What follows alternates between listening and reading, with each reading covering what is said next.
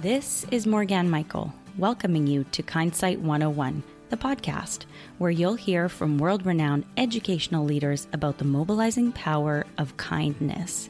Together, by challenging our assumptions and venturing beyond the status quo in education, we can make a big impact, one small act at a time.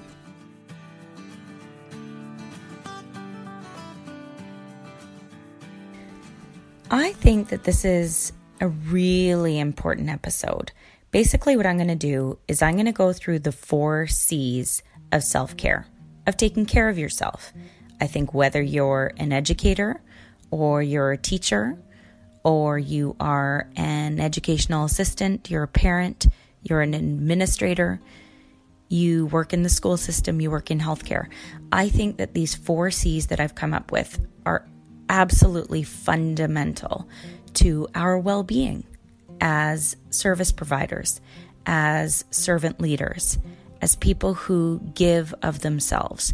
Because as they say, you cannot give from an empty cup.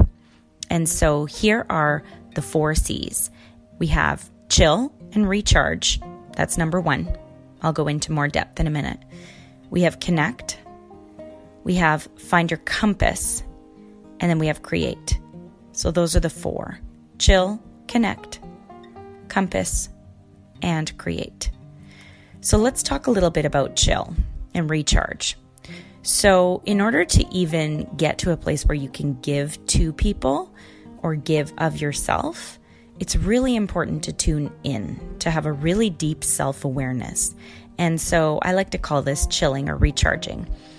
And so, what I like to ask folks during my seminars is what are some of the ways that you like to recharge?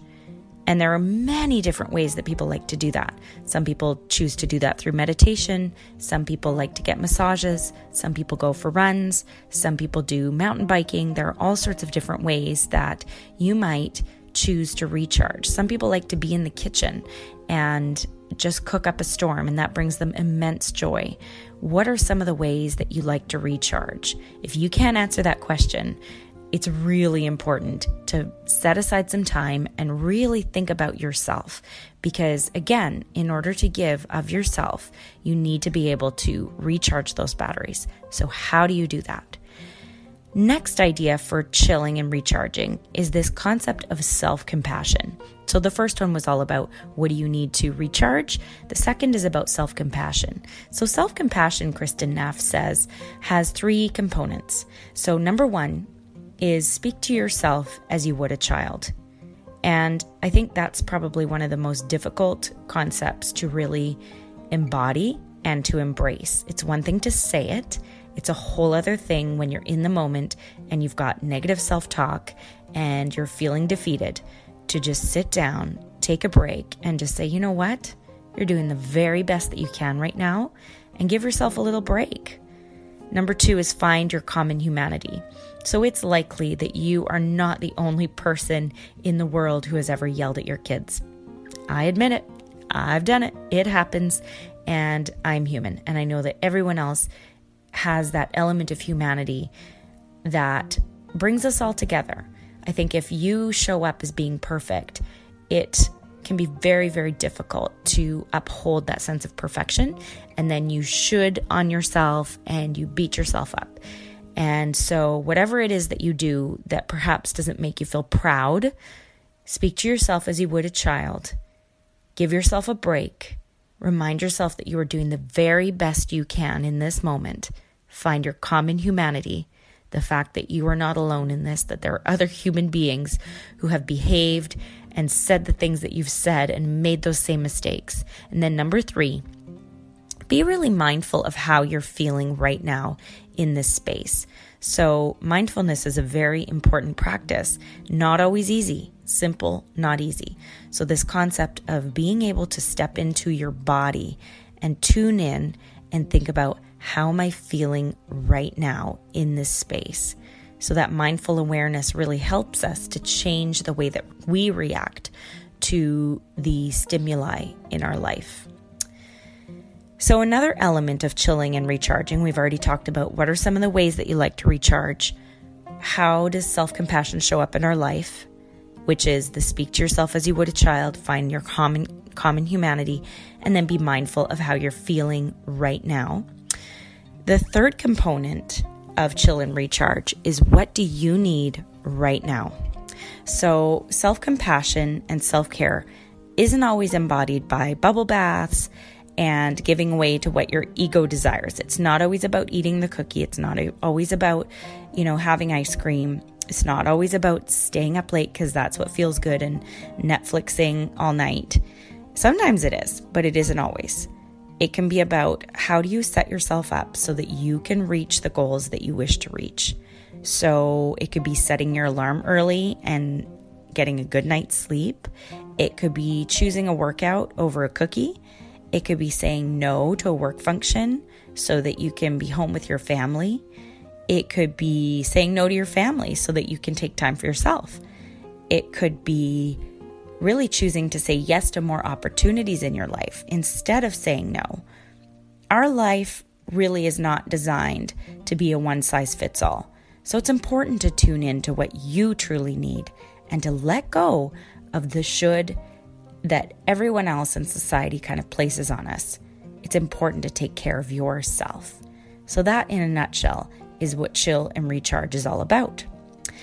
Our next C in the components of caring for yourself is connect.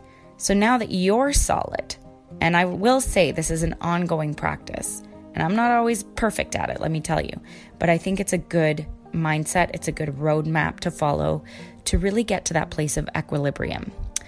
So now that you kind of have found your way to connect with yourself, find a way to connect with those around you. Tune into the relationships in your life. I urge you to make a list of those people with whom you wish to spend the most time with. I often talk about this 80 20 rule in my sessions, and I urge you to think about the 20% of people who bring you 80% of your joy. Find a way to connect with those people this week. I'll tell you a few ways in just a moment. So, now connecting with your loved ones also requires that you zoom in on them, which means that you kind of have to zoom out on others. You simply cannot be everything to everyone, right? So, who are some people who leave you feeling perhaps worse off when you spend time with them? We all have those people in our lives that, you know, cause us pain or make us feel like perhaps we're not enough, or maybe you even find yourself falling into kind of like unhealthy patterns of pleasing or defensiveness when you're around them. Trust that gut. There's no need to hang out with people who bring you down. Sometimes you need to unfollow people in real life. Someone's even said you have to fire your friends, which sounds so extreme. But if they're not really truly serving your your life, if the, if you don't actually feel like in your heart you want to be connected to them because they're surrounded by negativity or you feel horrible about yourself when you're around them, there's no sense in, in sort of maintaining that relationship. Put your energy into the relationships and the people that bring out the best in you, that make you feel awesome. That's how you connect to yourself.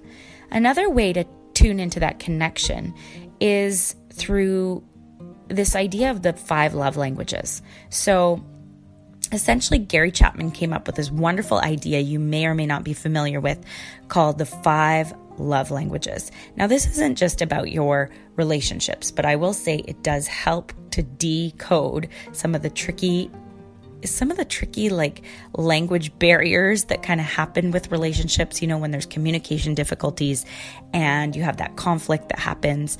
These five love languages really give a serious anchor to rebuilding relationships. So essentially, here are the five one, gifts, two, quality time, three, words of affirmation, four, physical touch, and acts of service. So, for example, my daughter loves gifts, she's a gift girl. Some of my friends love quality time. I really like words of affirmation. Um, my husband's a real physical guy, he loves to have hugs and acts of service. Those are the types of people who uh, really enjoy when you go and you do favors for them.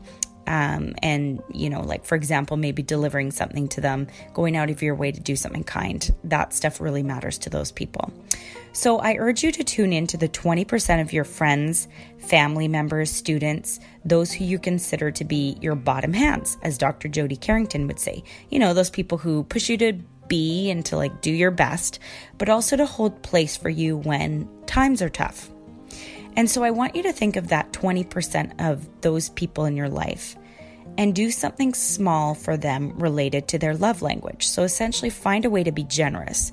And as they say, don't just abide by the golden rule, which is treat others as you would like to be treated, but actually follow the platinum rule, which is in fact treat others as they wish to be treated. For example, like I said, my daughter, she loves gifts. So because she's a gifts girl, I might go and buy her just a little just because gift, just to show her that I was thinking about her. My friend is a words of affirmation kind of girl, so I might send her a little snail mail note of appreciation. Um, and honestly, like, when's the last time you received a note in the mail? It's a pleasant surprise amongst those bills, right? Maybe you have a friend who's been reaching out, but you've been too busy, so maybe organize a lunch or you know, a walk or spend some quality time with her. You get the picture. Anyway, when we make it our intention to shine a light on those whom we love, it gives us life. It seriously recharges us. And when we feel connected to others, we can overcome the negative feeling of stress in our body. It's just plain science. Oxytocin is that connection hormone. It blocks the negative damaging effects of cortisol, that stress hormone. So when we connect with others, we are more self regulated and we're able to access that prefrontal cortex more readily. So that's the part that's responsible for the higher level thinking, the empathy, and the rational thought. So we do better when we connect. And that's a really important piece. Another way to be uh, benevolent in our connection is with strangers. So, not only those 20% of people, I know that I just said to shave down your friend list, but the more positive that your daily interactions are throughout the day, the happier you will be. And that's proven science. So, the bonus about this is that you just never know how one connection might spark a new opportunity or a blessing in your life. Never count out the random interactions. And actually, my friend Brian Miller, who I had on Kindsight 101, talks about the magic of three new people. He said, on average, we meet about three new people every single day and that we can either choose to capitalize on that by engaging with them or we can choose to turn a blind eye to that. And he says that by capitalizing on that, which was not actually his forte, he was a very shy person. But now that he capitalizes on that, he has had such an abundant series of opportunities in his life around you know, being an author, speaking gigs, all sorts of different things, running his own podcast. He has created all of these opportunities as a result of inviting those new connections into his life. So, an easy way to do this is to simply smile at strangers. And if someone is waiting on you at the grocery store, in the Starbucks lineup, or even at a restaurant, I mean, it's really easy to simply mention their name as you pass through. You can thank them for their service. You can do so by name. I mean, people are always a little suspicious with generosity, but trust me, it'll make their day. And we know that good feelings are contagious. It's likely they might just pay it forward. And a note about names. Here's the thing about names remembering a name is actually really easy in terms of a strategy for making someone feel seen. At work this week, I've got a challenge for you. I challenge you to state the name of every colleague you speak to, casually and positively in conversation. I know it may seem kind of weird, but I promise it won't be weird to them because here's the kicker we all love to hear our own name.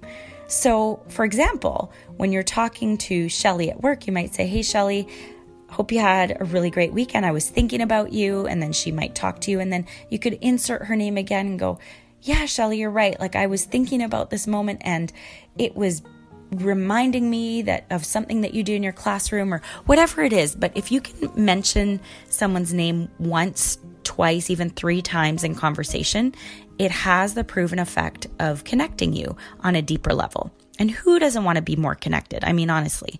And I think the benevolent, the benevolent sort of response that you get from people when you use their name is super beneficial to how you'll feel throughout the day. So that's one strategy. And I want to talk a little bit about recognition because I think that this is another important piece of connection. So, whether you're a parent or a teacher or a coach or a mentor, there's actually a gap between the level of recognition that a boss or someone in power feels when they're giving sort of that recognition versus what their employees or the people, quote, under them feel that they receive.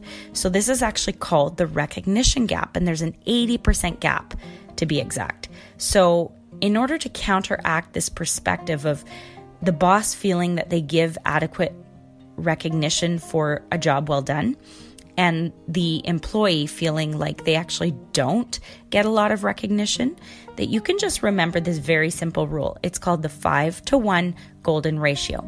So, for every one piece of criticism that you dole out, you could give and connect in a positive way five different interactions or pieces of positive interaction or compliments, for example to that individual in order to make them feel like you truly care about them as a person. So it's the five to one ratio.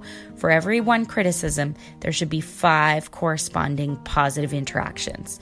And that's just a simple thing that you can really bring to the forefront of your mind as you're interacting with the kids in your class, the people that you coach, your own children. It's not always going to be perfect. You're not always going to hit it all the time.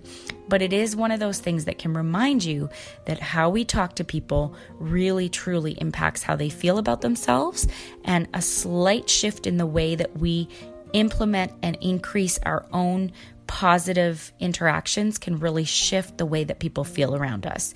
And as Maya Angelou says, love liberates. So it's important to make those around you feel good because in that in that sort of light, they can see themselves in a more positive way, and then your relationship will be better off. And again, back to connection, it's always great to have positive connections in your life. It makes you feel whole and it makes you step back into that sense of worth. Love is seriously everything. If you lead with love, you will have those deeper connections. Kids will tend to work harder for you and be more engaged in the work that they do. All right, so we've talked so far about the idea of tuning in by recharging and chilling. And then the second piece is about connection. Now we're going to move on to number three, which is compass. So finding your compass. As Steve Jobs said, you cannot connect the dots looking forward, but you can connect the dots looking backward. You may not always, always know exactly where you're headed, but you can certainly tune into your inner compass. And that compass is in the form of your intuition. As Monique Gray Smith would say, that is the whisper on your heart. My mom used to call it the little voice inside that knows the truth, the next right step. It's that voice that tells you what your passion is. So, when it comes to finding passion, I think a lot of people tend to get kind of stuck. I love Elizabeth Gilbert's take on this. So she wrote Big Magic and she did a talk on this concept of the jackhammer versus the hummingbird. And I think it's just brilliant. So she asserts that there are two different kinds of people in the world there's the jackhammer. And so those are the people that you give them a goal, and by sheer, slightly unhealthy grit, the job will get done no matter what. Goal achieved. So then there are the other people, the hummingbirds. And I think a lot of hummingbirds get a bad rap because jackhammers don't always understand the journey of the hummingbird. And I think society tends to celebrate and validate the journey of the jackhammer. So, hummingbirds are essentially these people who seemingly flit from one passion to another and they kind of dabble and they seem disconnected in terms of their interest patterns and slightly disorganized. And the truth is that these people often find their passions by following their curiosity. So, this is big. Instead of feeling maybe kind of lost and at a loss because you can't find your passion, what if you were to follow your curiosity instead that maybe that, in fact, would be the answer to helping you get more clear on what your passion, in fact, is. And so sometimes that's where your greatest innovations can take place. I think about this video that I saw recently online, which was essentially a stop motion felt animation that is so brilliant and must have taken, I don't know how many hundreds, thousands of hours to create. But it's beautiful and it's resulted in millions of views. And so, this is where a sculptor has intersected with a felt artist and a stop motion enthusiast. And that, those three interests have culminated to create something beautiful that perhaps no one has ever seen. And that is remarkable. And passion is born out of this sense of curiosity. And if we can stay curious and remember that sometimes it's good to do something for the pure joy of it, that I think our heart just feels fuller and we can do great things. So, when we go back to that whole 80 20 rule, Brene Brown says that joy is actually the most vulnerable emotion that we feel because we are often foreboding it. So, whenever we feel joy, we often quickly want to knock on wood in case we've just cursed our luck by acknowledging the joy we feel.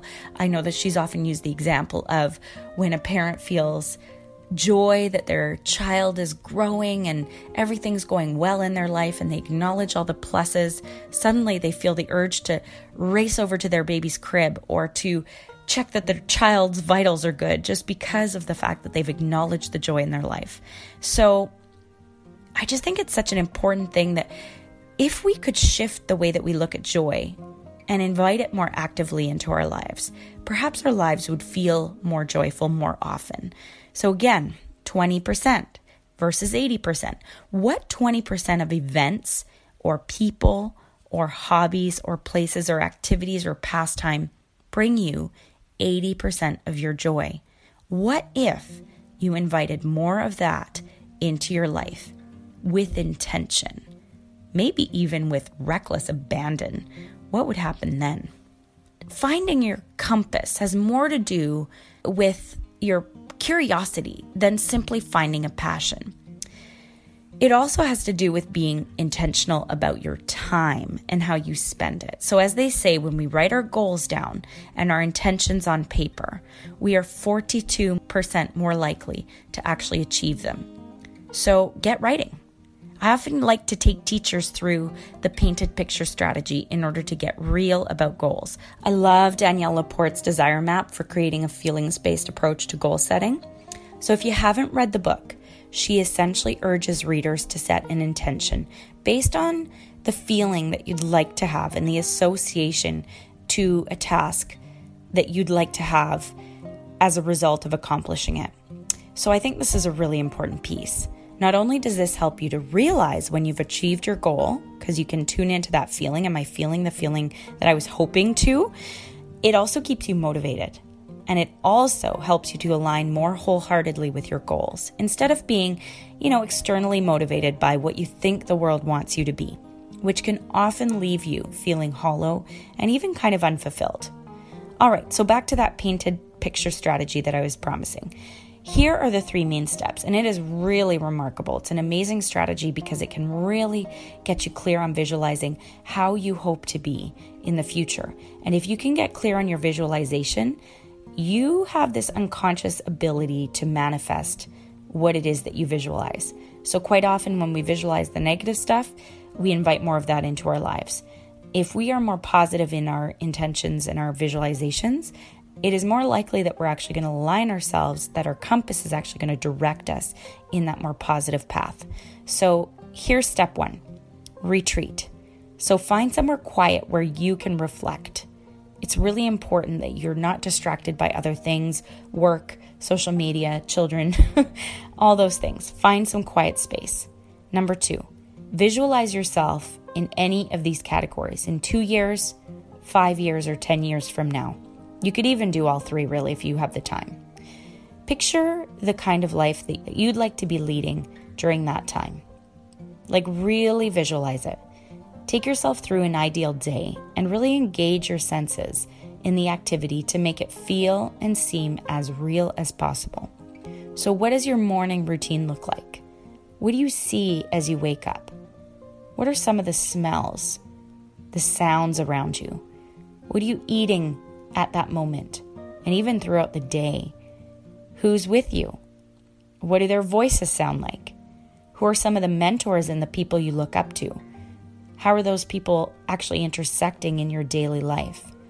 What does your health routine look like? What kind of vehicle are you driving, or are you even driving at all? Where are you spending most of your time? What is making you happy or bringing you joy?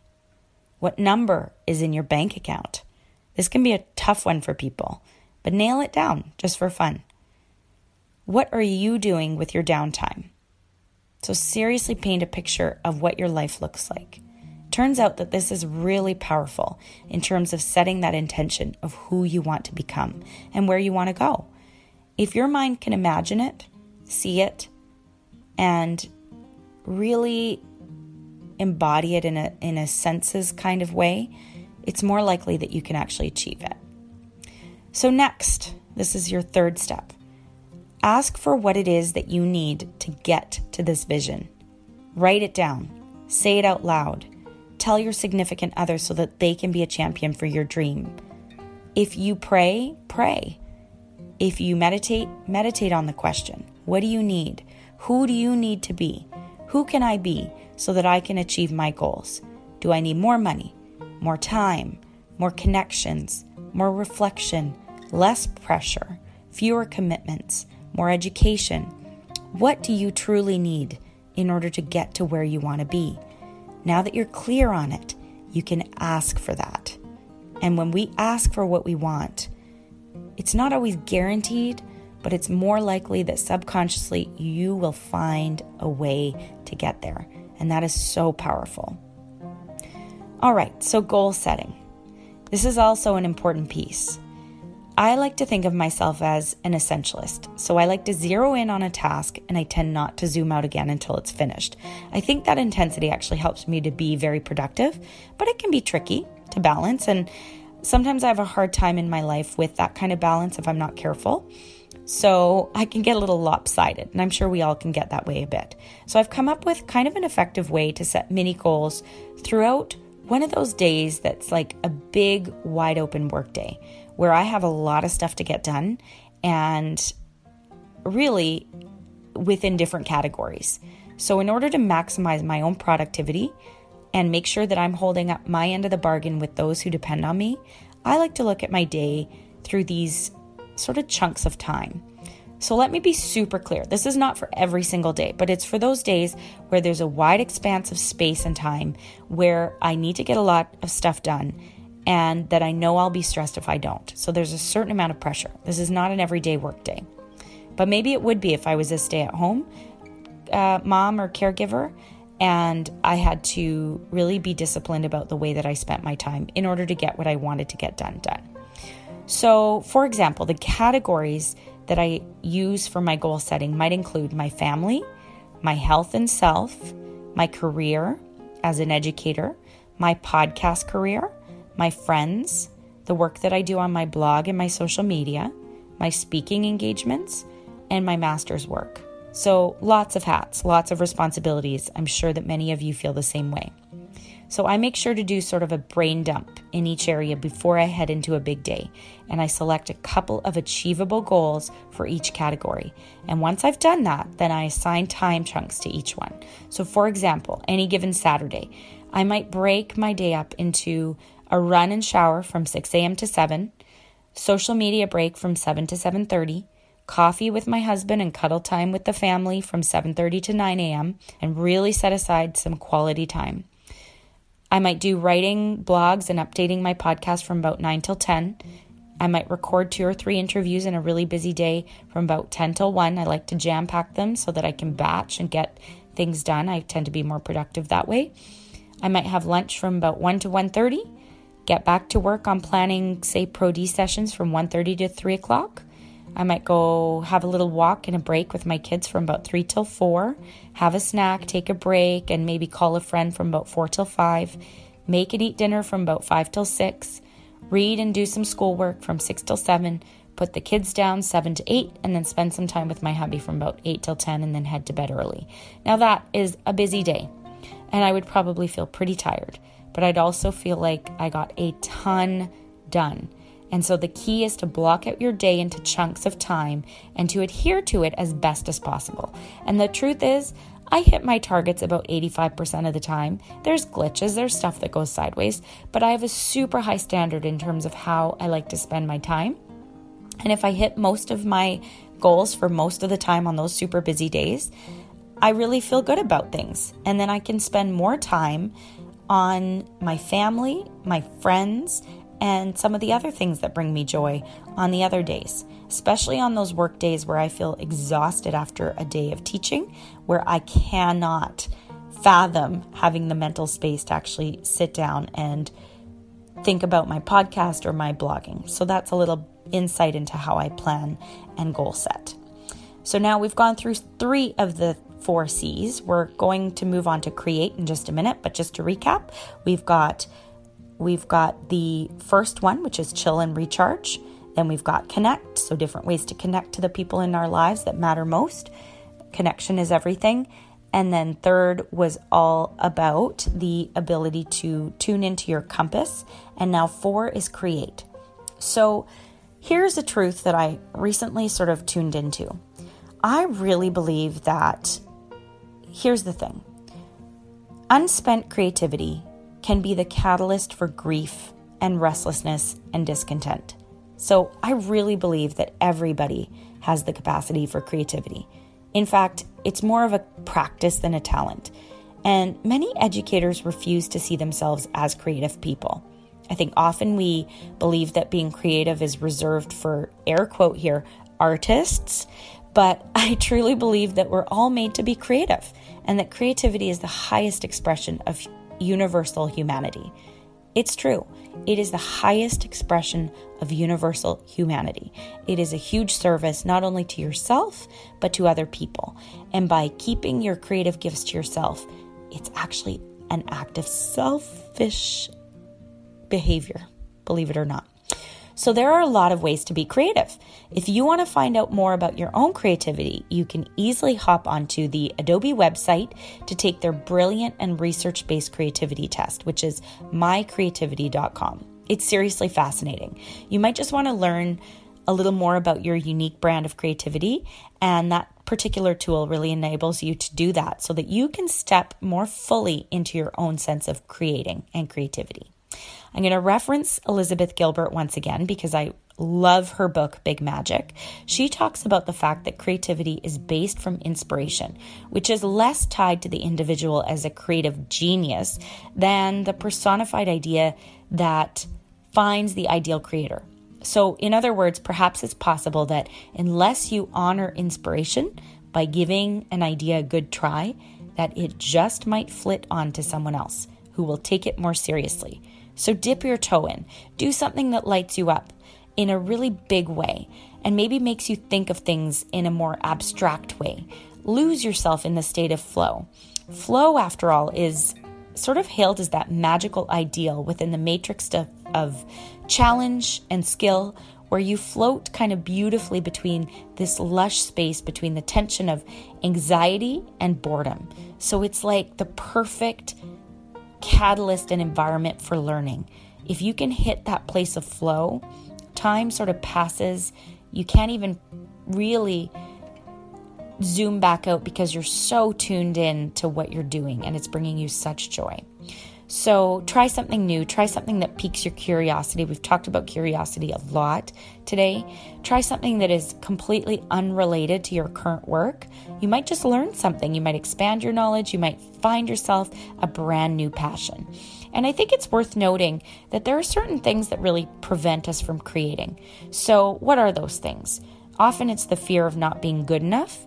It's perhaps the shame that we might disappoint others or ourselves that we might be gasp mediocre, I think that we all find solace or we can find solace in the fact that generally most of the work that we do will be crappy. It will be. You're not going to be good at everything that you try for the first time. And if you are, maybe it's not the right thing to be doing because you're not going to grow. So, Anne Lamott talks about the power of understanding that we all write the shitty first drafts, every one of us, but bit by bit, over time, we can become better. We can be urged on by the belief that our work matters in the world and that we really only can improve by continuing to iterate and put our work out there.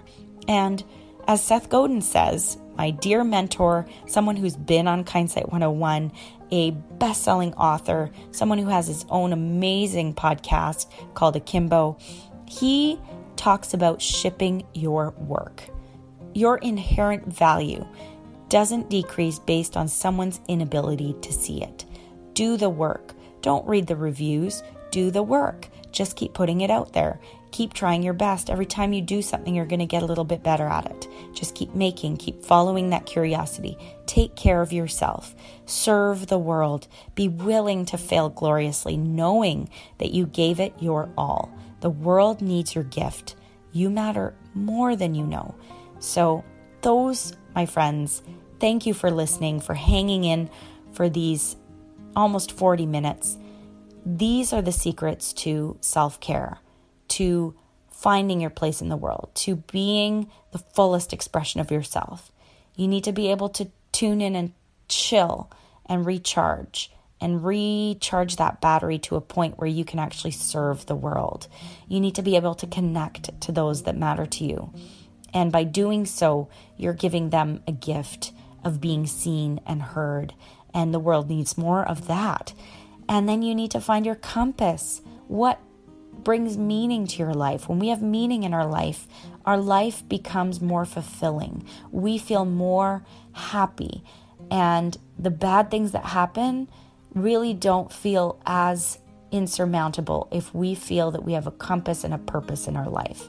And it doesn't have to be this abstract vision of passion, it can simply be following your curiosity, trusting that intuitive voice inside that really does have a good understanding of what it is that you need and what it is that you want and what is your calling and your purpose. And then finally, of course, create.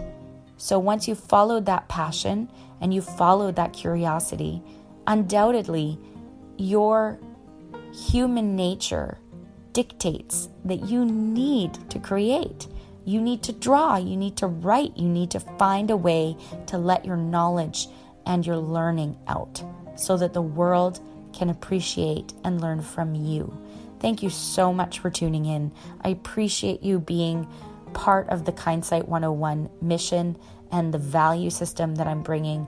And I hope that you appreciate and that you can share this if it brought any value to you, and that you listen to it again and you cut it up into chunk size you know, little chunks so that you can really digest it fully. Because I think if we can internalize this message, that we can bring more value to the world. And if you like this podcast episode, I talk a lot about these issues and these concepts in my professional development seminars, and we go through different exercises real time. So if you enjoyed this and you want to bring this to your staff, please reach out to me on smallactbigimpact.com and book a Pro D session with me. And I would be happy to bring your staff through these four C's and to make this really tangible for you and your staff. Thank you so much for listening. I want to thank you for the wonderful reviews that you've left for this podcast on iTunes. Your reviews make a big difference in helping other educators find this show.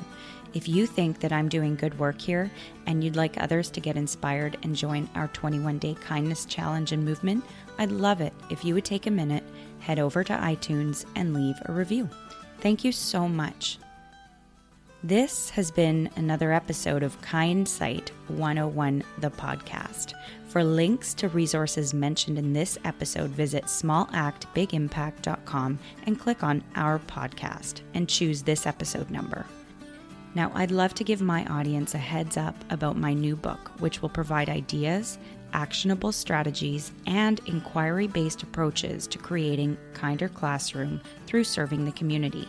Subscribe to my blog for more information. Now, I would love to hear from you. What's the biggest insight that you gained from this conversation?